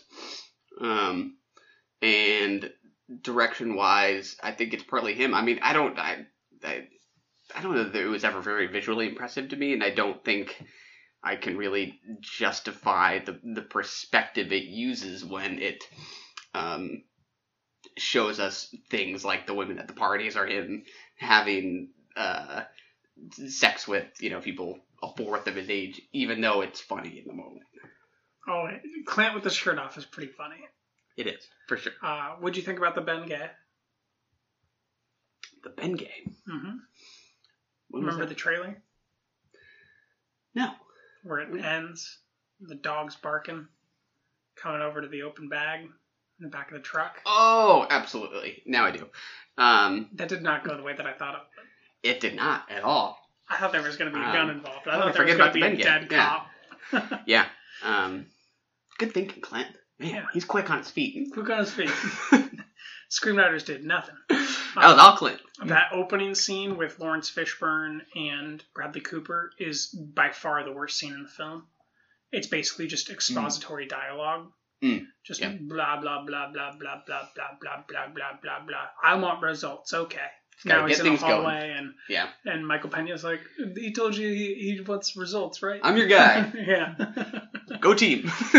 Um, but but as that evolved and they got the the Filipino informer on the Mhm. cartel and and Michael Pena and Bradley Cooper spending time in that truck, it was uh it was nice. yeah. I, I think that was a nice um, departure tone wise for the film to be able to bounce back and forth between those things. Yeah, yeah. Um, and I think, I mean, it's obviously not very shy about his racism, which I had no problem with it. To me, that it just very, it kind of presents it matter of factly as a flaw um, that uh, is painful um, at on multiple occasions Mhm. um, and, and hard to listen to. But um, I think it is just a um, character trait that I think. Uh, We're talking really- about Clint's racism, Yeah, yeah. Bradley Cooper. Well, yeah, yeah, yeah, or exactly. The character too, Okay, not yeah, not yeah. not as director either. Gotcha. Um, like I would not write the film off in So- any way. some of the mistakes though are interesting i can't remember exactly what documentaries i've seen or i'd seen but the, there were some documentaries uh, that it was made by an african american filmmaker it could have been like selma or something even Hmm. if that was a documentary um, or, no it was um, shoot what's the what's the 13th amendment one Oh yeah, thirteenth. 13th yeah i think it was in 13th there was this issue where um, a, a man who had grown up or, or, or a man who was living in the 50s or 60s and was still alive was being interviewed by that filmmaker and he Mm. said do not call me black do not call me african american call Mm. me that n word not not the Mm. really offensive one but the one that's a color Mm, right mm, mm, mm. um, and that's the mistake that he makes on the side of the road with that couple Oh yeah. when he's changing a tire. And it was interesting for me to think about that because it, it could either be racism or it could be him calling someone based on his life experience what he had grown up with, with them requesting to be called, Mm, which made it a little yeah. bit more complex and interesting to Mm. see how um, how people want to be called something different over time Mm. and maybe that can be construed as racism one it, you know it, it ostensibly is in this situation Mm. but it also based on that 13th interpretation of, Mm. of that guy's preference could be a preference thing where he's not acclimated to to younger people and how they want to be Mm. called something yeah. and i thought that, yeah. that was a very interesting kind of sideways conversation happening throughout the film Yeah, yeah. Um, it's painful in the moment. it is no it Um, was yeah there was a audible gasp from everyone Yeah, yeah. um, it's the word itself, and and it's also that he thinks he is being a good Samaritan by offering to help them because of what they look like, right? He's saying how Oh, you know really? you know there's you know you know it feels good to help out a nice you know you know couple of black people or something like that. He, that's not the word he uses, obviously. Um, and I, know, I didn't get the sense that it was because of the color of their skin. I just got the sense that Mm. it was nice to help these folks Ah. out, and he was calling them a name that he thought that they Oh, yeah, by. yeah. I mean, it's he doesn't say much. I mean, I guess yeah, that that's fair. To me, it was like he thought it was something that other people wouldn't do because of what they look like in this, Yes. in this country, Yeah. um, or in, in this region. I Mhm. guess this I don't Illinois. I guess Midwest. Um, Well, we don't know where he was because it's right. like- it's yeah, from like. Arizona all the way to Illinois constantly. Yeah, yeah, exactly. Um, but yeah, you're right. We, we, we talked about the pulled pork sandwich scene. We talked. Yep. Uh, there was the scene where Clint isn't isn't even there actually, but Bradley Cooper and Michael Pena pull over the yeah, uh. Latino guy. Yeah. Yeah. Um, that was honestly like kind of terrifying for me. Like I I very much felt his terror. Yeah, Um, I- that was a unique perspective. I don't know that I've ever seen a scene quite like that. To be honest. it's it's these scenes and the self awareness of them and how they're criticizing Clint himself and Mm. Clint's the director. Uh, also the biker scene where Mm. I I don't. That's the reason why I can't fully buy into all the to to the way that you're experiencing that cartel um, mansion Mm. experience because of what he's doing as a director in these other moments Mm. like like to me th- there is an interplay there that that's more complex and more self-critical and less just um y- you know being a, a, being of desire and and Mhm. just you know being glut like there's a, a huge level of gluttony but it's not selfish gluttony it, it seems to all kind of weave itself into some sort of a conversation socially Mm. or societally that i think is I, I don't want to get lost i guess or Yeah. at least that i picked up on and thought was valuable Yeah, yeah, and I, I, I shouldn't. I don't think I can fairly, like, make a conclusion about the film as a whole because of that one shot. I mean, I think I, I, just have to cite that as an example. I don't that that would be a poor argument to just use that as the crux. But um, I think there is plenty of other material that is um, much more interesting. Yeah. Um, that that scene being one in particular. Uh, there, there's also a few moments where he's interacting with Bradley Cooper or with other people, and uh, or, or even that cop who has the dog, right? Mm. And you, you know, it, we're looking at how society treats th- this black couple on the side of the road, Mm, the, this Mexican who gets pulled over, mm, these lesbians who ride motorcycles yeah. and call themselves a different name. hmm Um, and then we're we see how Clint treats himself and how he interacts with the world, and then we see how the world views Clint as this Mm. old senile man who should stay in his Mm. room when they're Mm. going to go arrest this other guy when that's the real guy, and they're you know there's Yeah. I think that there is a larger interplay there that is interesting. I don't know that he Mm. completely captured or communicated as much as he could have and as much as is Mm. there. Yeah. But I do think it's a valiant effort that I haven't seen something so diverse in attempting to make a point this year. Mm, yeah. Um, I would agree. There's interesting material there. And what's sure. what's the name for Clint? You you used a word I'd never read before in your review. for the character? Uh, no, for for that age group. Um. Oh well, I, no, I had to look that up. Are you kidding? Did I know that? I knew the word octogenarian for somebody in their 80s, but I think Uh-huh. as a character, he's 90 years old, so it's like nonagenarian. Yeah. I was. I had to look that up. I'm like, what's the word for somebody in their 90s? Oh, dude, I thought you just knew that. I was like, Definitely not. He's on a different level of IQ than me. The only two I know Christ. are in the 70s. It's septuagenarian, right? Okay. And then octogenarian. I didn't know the the uh, 90 year old one. I was like, Dude, when I, I read that word word first, there. I was like, dude, that's not equestrian. Oh, you, you wonder how many people read that word and they're like, fuck this review. Probably quite a few. Goddamn pretentious asshole with his big words. It was honestly just because it says in the plot summary he's 90 years old. So I'm like, well, I, I don't want to use the same words. Gotta change Right, it up. right, right, right. what are you gonna do? Talk about his oeuvre next? Uh, you liked uh, Michael Pena in this movie, yeah? I like Michael Pena all year. Yeah. I'm going through uh, the Escape from Dannemora, uh, directed by Ben Stiller right now. Benicio del Toro, Paul Dano, and uh, it there's some similarities in the way that Pena's playing that that Dano plays. Mm. Not only in this, but in uh, he he did Narcos, uh, Mm. Mexico, and just what a what a body of work. Also, one of Mm. my favorite supporting actors in a comedic role in Ant Man and the Wasp this year. Oh yeah, forgot Uh, about that. ju- he he doesn't get that much to do here, but just it's a great capstone on Yeah. what has been a fantastic year for Pena and what hopefully continues to be a great decade. Yeah.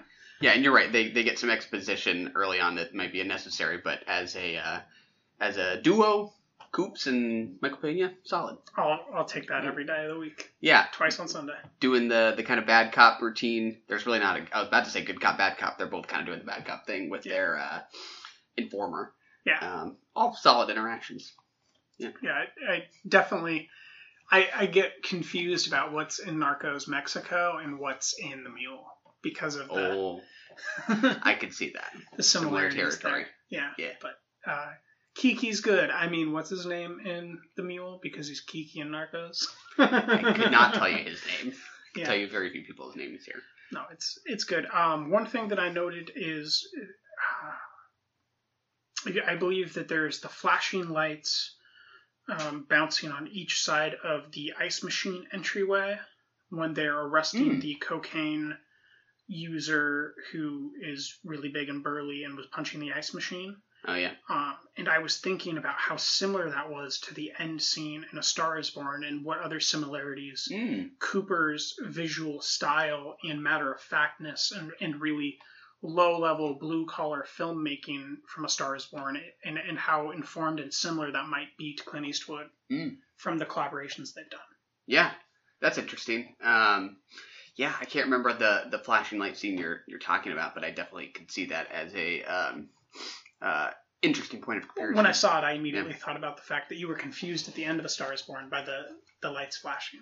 Mm. And we had Yeah, a yeah. conversation about that, and I was like, "It's the same thing happening. It's the Yeah. same thing." When the Yeah, when yeah. the cop cars pull up and arrest that fellow. Oh, it, that's a, that's the flashing light you're referring yes, to. yeah, the Got got it. flashing police lights. Got it. Yeah, yeah. Um, yeah, totally. I mean, we don't see that many movies that kind of are willing to.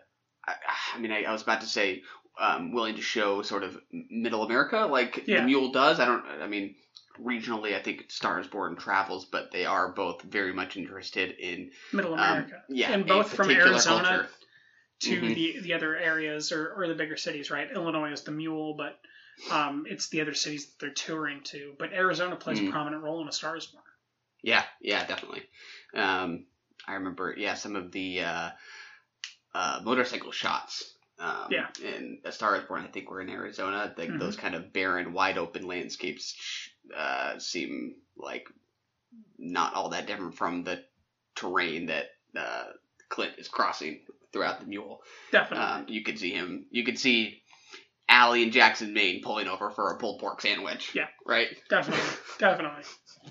Yeah. Or, or at least uh, Ally talking Jackson into pulling over. Yes, exactly. While she eats. It's like, oh, they I, have I any could just see there? Lady Gaga eating and, and like using her hands at her face, Mm. and, and Jackson, you know, wiping it with his thumb or something. Oh yeah, definitely. Just before she breaks into song. Yeah, I, I definitely I, I will be interested as time moves forward and he makes more films to continue to reflect on how Clint's visual styles have in, will have influenced him visually because Mhm. I, I really do think that their collaborations maybe informed what I picked up on in his visual style more than anything else. Mm. Yeah, yeah. It's an interesting point because when I think about like like up and coming auteurs or the freshman class, and I think about people like uh, you know Chazelle or Jenkins Or or Paul Trey Edward Dano, Shults, uh, Trey Edward Shults, not Shirts. Shirts. right, right, we got Paul Dano, we got uh, Cory Finley Taylor or something. Cory Finley. Yeah, Uh, we got uh, Jonah Hill. yeah, yep. Um, I just watched another debut. I, I can't Lots even remember all the debuts this year. debuts. Uh, Ari Aster, Yeah, right? Yeah. Like, there's all these guys. Yeah, yeah, and and in terms of like who who does seem to be willing to like look at um, middle America that usually isn't really an enticing spot for a lot of American cinema. Um, I think about maybe Jeff Nichols. Um, Take the words from me. yeah, he's one that comes to mind. Um, I could, you know, Kelly, Kelly Reichardt's a little bit more like interested in the Northwest, Mhm. um, but I could see her doing that. Um, like I think she's had, I don't know, Montana is probably pretty liberal, Yeah. but I could see her doing that. Her well, interest in college towns in Montana. Yeah, yeah. Um, but uh, yeah, I mean, it's just tempting to want to like set movies in somewhere like New York City, right? Like, how many debuts do you see set in Los Angeles, right? It's partly just probably for Jonah Hill. convenience reasons. Exactly. yep. Um, but you do wonder like who who are going to be like the um the, the next great voices to kind of um Emerge be out of willing the to do Midwest. that. Yeah. Yeah. yeah. Totally. And I, I think Paul Dano. Yeah, totally. I think we got that right with uh, wildlife. Actually, Yeah. or I forget where that was. That already was that Montana too. Uh, Montana, and then um, not Michelle Williams, but Carey Mulligan. Carey Mulligan Hmm. was going to school in Spokane, Boise, Hmm. and then was finally settled in Montana or something like that. Yeah, yeah. And then she moved back to down to Portland, I think, at the end. So There has to be someone other than Wiseman willing to take us there. yeah. um, I, I also would say uh, Tracy Letts is willing to write screenplays for Middle America. It's Mm. just his plays are about five years between. Right, we get August Osage County, Killer Joe, Uh, yeah. and Bug, all of which I'm pretty sure take place in Middle America.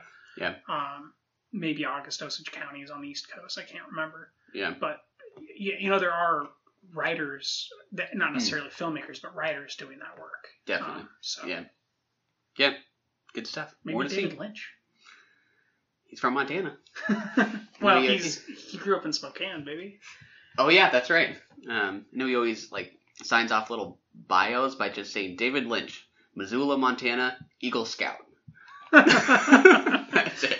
Even though he's like living in San Francisco or whatever with a giant studio Probably. leading the Transcendental Meditation movement.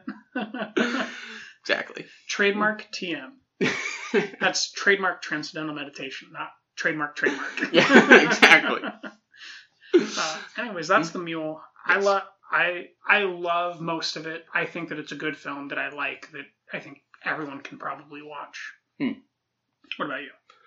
Um, yeah, I'm still a. I, I, th- I think I'm still a thumbs up. I had problems with it, but uh, I would still say it's worth the watch. So is it a Vox Lux for you, or I think I like the Mule better than Vox Lux.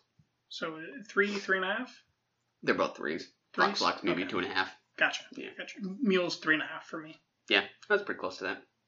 Hmm. Moving on. Wake up, dog. I want you to be afraid. How does it feel?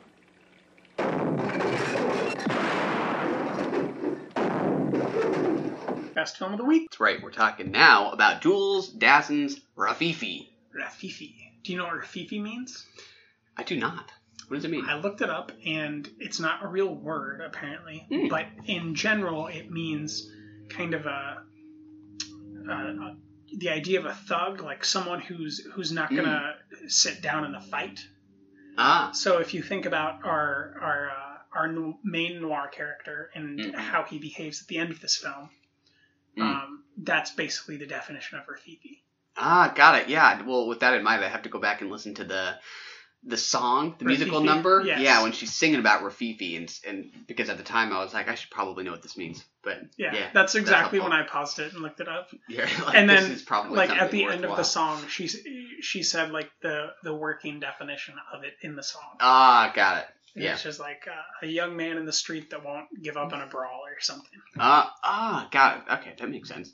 Um, great scene.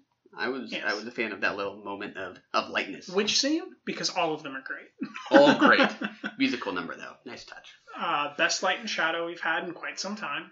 I know. We There were had one in a some while. problems that I had during the heist scene specifically, Mm. where they were like, where he'd go to all these great lengths to block out the lights that they're using for Mm. Work, and then he'd go stand near the windows, and all the stage lighting would be maximized against him. You're like, come on, and man. it's like clearly hmm. brighter in there than it is through the window, so it's hmm. obvious that it's shining through, and it has this giant shadow of him on like the the shades of the wall, and it's like the internal logic of this is terrible, hmm. but it's so beautiful.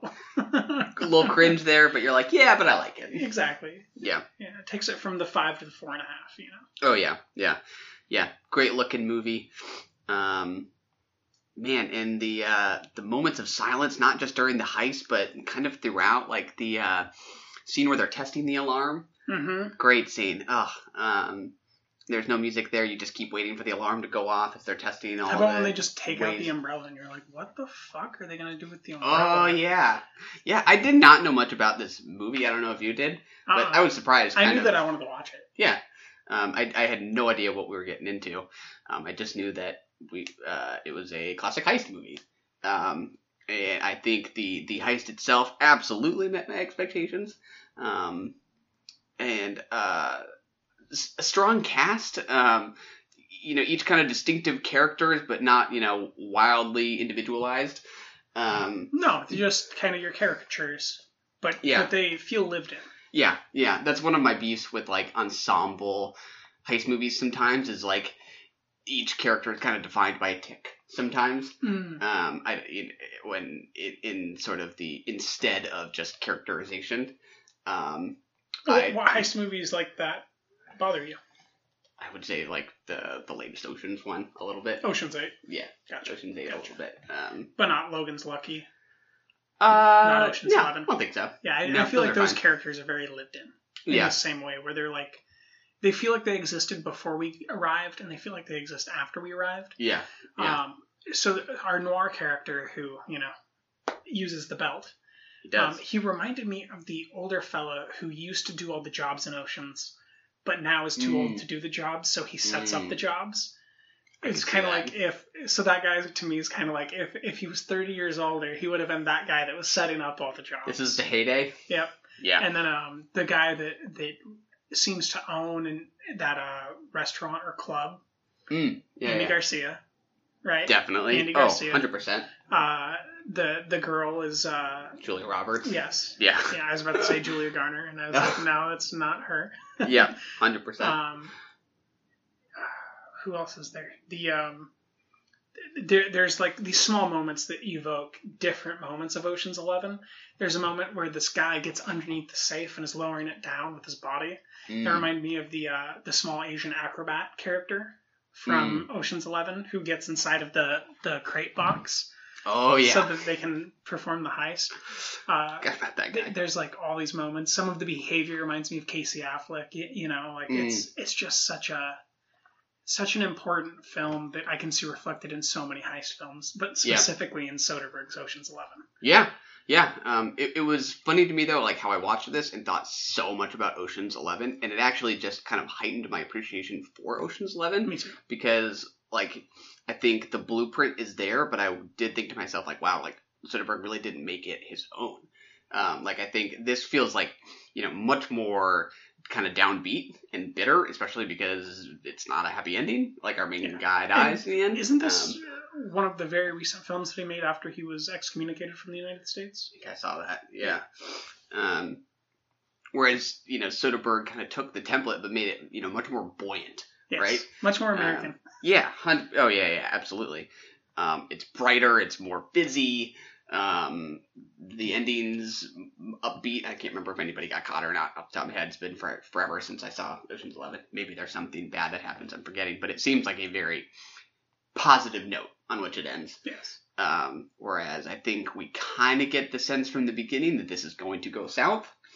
Um, whereas I mean, I, I didn't know. It, it was a noir when it started. It was. It's either gonna be that he gets away with his life just barely yeah, and no money, or he gets away with nothing besides the money. yeah, yeah, um, yeah. I mean, I, I, I had the sense that it was going to go south, but I still wasn't expecting it to be quite as bleak as it became. Um, No. with the the the one guy and his wife getting murdered, um, I was like, wow, we are we are in true noir territory. This isn't just like a noir tinge. This is this is this is it. Yeah, this is darker than noir. This Yeah. is people getting murdered constantly. One hundred percent. This isn't even Hitchcock. Yeah. Very bleak. Um, but just entirely satisfying. Um, I was very surprised to see a 1955 film depict nudity and sexuality constantly. Yeah. as well in such a jovial way. Like I felt like I like the earliest tinges of blue is the warmest color live in this movie. Mm. Oh, that's interesting. Yeah. Um, yeah. The, the the alarm scene I, I I really liked, and Yes. some of those. Which one? Well, I, I, was like all about- of them together. I'm thinking of them testing the alarm. Um, but uh, You want to try out my extinguisher? I brought it. you want to? Yeah. I got some. We could we turn my smoke alarm. yeah. I don't think I have a hose small enough to get it in there, but we'll try.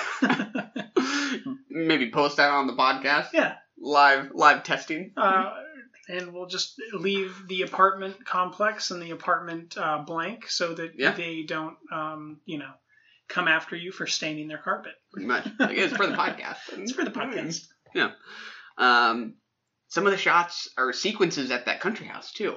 Um, Yeah. towards the end. Um, just that just felt like true noir, It's- quiet. It reminded Um, me of some of the noir that we watched. I don't specifically know which ones, but the images seem to either be call tos or references in those films that we'd watched. Um, eh, specifically, the the Jules Dassin film that we Mm. watched it definitely Yeah. feels very similar to that end scene, doesn't it? Definitely. Oh yeah. Um, yeah, and some of the shots in the city itself when they're um, first just kind of planning out the heist. So you Mhm. see him, you know, kind of getting the routines of everybody around the store just right. And I remember like one shot of you know some cops outside the jewelry store, and then you see the criminals up in kind of like the top left hand uh, corner of the Frame, screen in yeah. the window. Yeah. Um, the way that it does kind of use the the streets and the buildings in the frame very much felt like New York City and Yes. the Naked City. That was what Definitely. it's called, right? Yeah, I Naked City. Um, and all just just really well shot. Um, just good urban texture. Um, that that feels like a real place with a with real jewels waiting to be stolen. It's so good. It's great. It's so good. The, the moments with the cops were so well done. Like Mm. you, you'd cut to, and then they'd they'd be walking by, like they're gonna walk by, and they'd become concerned with a empty deck of cards. You'd go, oh no, oh no, it's gonna give them away, and they keep Yeah. walking, and you're like, they, it's like the same palpable sense of dread and then thrill that you get in watching Ocean's Eleven or even Mission Impossible. Yeah. Oh yeah, hundred percent. Um, yeah, and noir in the sense that I feel like there there is not really a good guy. You could kind of go criminal by criminal maybe and see if the husband with the kid and the wife feels good to you, Mhm. um, or if his criminality still seems to put him on you know the the wrong side of good and evil somehow. No, he's a good guy. think he's good. Yeah. Yeah, I mean, His wife was nice, and you know, you, you're rooting for him. Yeah, I, I would agree. That's why I bring him up. It's like he's one maybe one who seems okay to me, but I think Mario was the one that was like the most bad. he's the one who whipped his ex, right? The main guy. Oh, is that his name? I thought Mario was the guy that oh wait, stole that's the ring. Tony. Oh yeah, the Italian. Yes. Got it. Yeah. Um, well, I don't know. I mean, to- I think I think the lead guy's name was Tony. He was the one who whipped his wife. I feel like he was pretty Well, bad. Was that his wife or was that like? Or his ex. Yeah. Yeah. Yeah. Yeah. I, they have a complex relationship. I'm not I'm gonna. not gonna allow it. He No. he he told her to come into the bedroom and then did it there. I don't know if that's a deeper meaning behind their sexual um, enjoyments. So I don't I don't want to leap That is to a any very different there. reading. this is a French film. It's very uh, sexual and open, and Mm. uh, I think that I, I just didn't have a clear read on how that was to be interpreted Mm. because the the other man unveils her back and says, "Who did this to you?" And it seems Mm. like it's not like he wants to go beat them up. He's wondering like, "Who did this to you sexually?" Mm. Um, so I, I don't want to leap to any conclusions there um, about whether or not that's to be interpreted as straight up abuse or something deeper conversationally. Like if he would have hit her in the face, Mm. with, like like with his fists or something, I, I would definitely agree. If he would have, you know, done it in the living room on Yeah. the screen, Yeah. or something w- with something different. But the way that that was done. I just I've got some deuce questions about what's Mm. going on. You know. Yeah, I mean the the club owner, yeah, you're right, looks at him and doesn't say who did this to you. He says we're done, as if maybe he. No, did. he says who did this to you. Oh, well, okay, well But he does, but he sexual doesn't. way. He's not concerned. He yeah, Yeah, he no, says not about her. who the hell have you been with? Exactly. Um, and that's that's the other thing. Like you know, I don't know. Yeah. We just don't know. Um, and another note that I had was when we come into the city and it's kind of this sisters brothers San Francisco smorgasbord of lights Mm. and sounds and, and stuff. I was like, oh yeah. this is where HBO needs to make La Deuce. Oh yeah. That'd be nice. A little French version. little French version of the Ooh, Deuce yeah. from the 40s to the 50s. I could see that would have been very. That would be so fascinating. That would be very, very satisfying. yeah. Great movie, man. Um, I'm trying to think about just what else I loved about it, just knowing that I loved it overall. Um, but um, It- something about the tones, something about the Mhm. lighting, the shadows, the reflections that are used very, very sparingly. Yeah. Um, there's a, I, I think maybe the most beautiful and, and interesting filmmaking decision was made when he gets shot through the stomach and is driving the boy back to the mother, and how they do some some jump cuts that, that don't really make any sense visually to Mhm. show what it's like to be losing this blood and trying to drive. I thought that Mhm. was a very interesting collage and montage to to use in 55.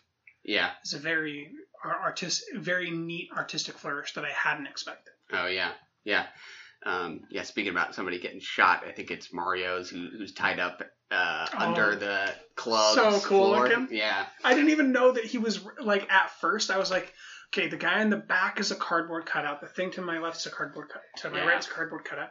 And they start shooting, and then the cardboard cutout guy starts bleeding, and as a person, Hmm. Oh yeah. it's so good visually. Great look. It's kind of panning backwards, right, right up until he pulls the trigger. Yes, yes, it is. Um, that to me felt like maybe the most quintessential noir moment because he says something like, "You know the rules. Mm, what I have yes, to do yes, now." yes, yes. Um, like Great like, line, great delivery. Forgiveness is not an option. Like I don't care like how That was what like happened, what the context John was. Wayne, Clint Eastwood. Yep, you you you you made a mistake.